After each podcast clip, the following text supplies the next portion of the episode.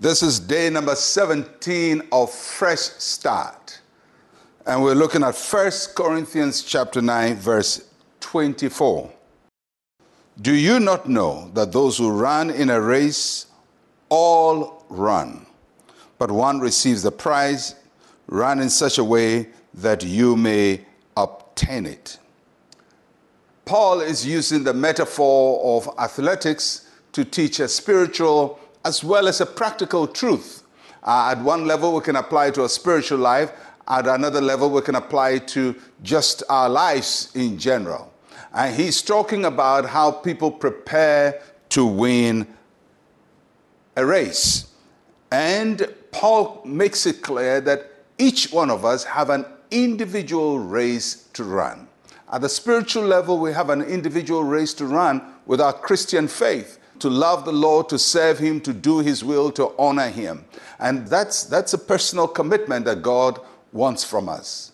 But apart from our spiritual life, which is individual, we also have our individual lives to live and our goals to fulfill and our objectives to meet.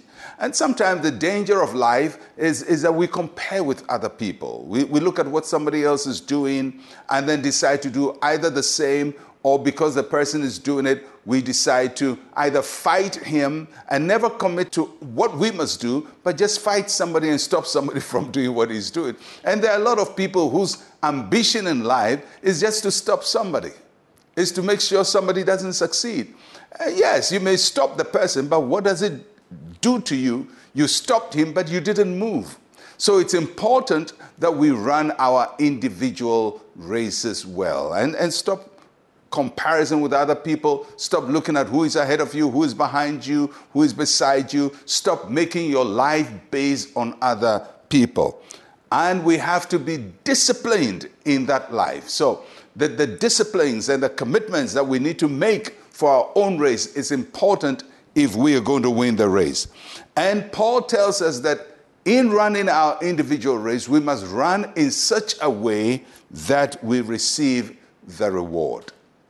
It's a very interesting analogy because, of course, in a, in a general human uh, endeavor, if people are running a race, somebody comes first, he gets the, the gold, and, and that's the only person who gets the gold. Nobody else will get the gold. Others may get silver and bronze, and some get nothing. That's how natural races are. But in the race of life, everybody can get gold. In other words, uh, somebody will succeed. I can succeed too. And they will get gold, and I will get gold too. In our spiritual life, God doesn't love us in sequence that, oh, this one is the, is the biggest Christian, so I reward him, and the others get nothing. He can reward all of us. There is enough reward for everybody in the spiritual life as well as in life.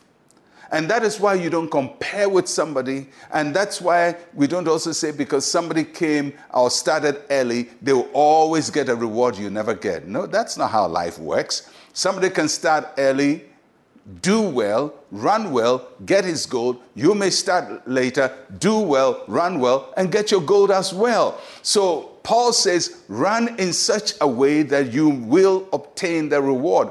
Each one of us can re- obtain the reward, but we have to run legally, we have to run effectively, we have to train for our race, we have to train for what we do, we have to commit to discipline, and we have to ensure that what we put our hands to, we don't look back on it, we don't slacken. And God does not reward laziness. And God does not reward hatred and bitterness. And God does not reward uh, haphazardness, just, just doing anything that you want to do. God rewards people who work with excellence of spirit, excellence of mind, excellence of thought. And I pray that God will help you to run this year so that at the end of the year, you will have your reward. Let's pray.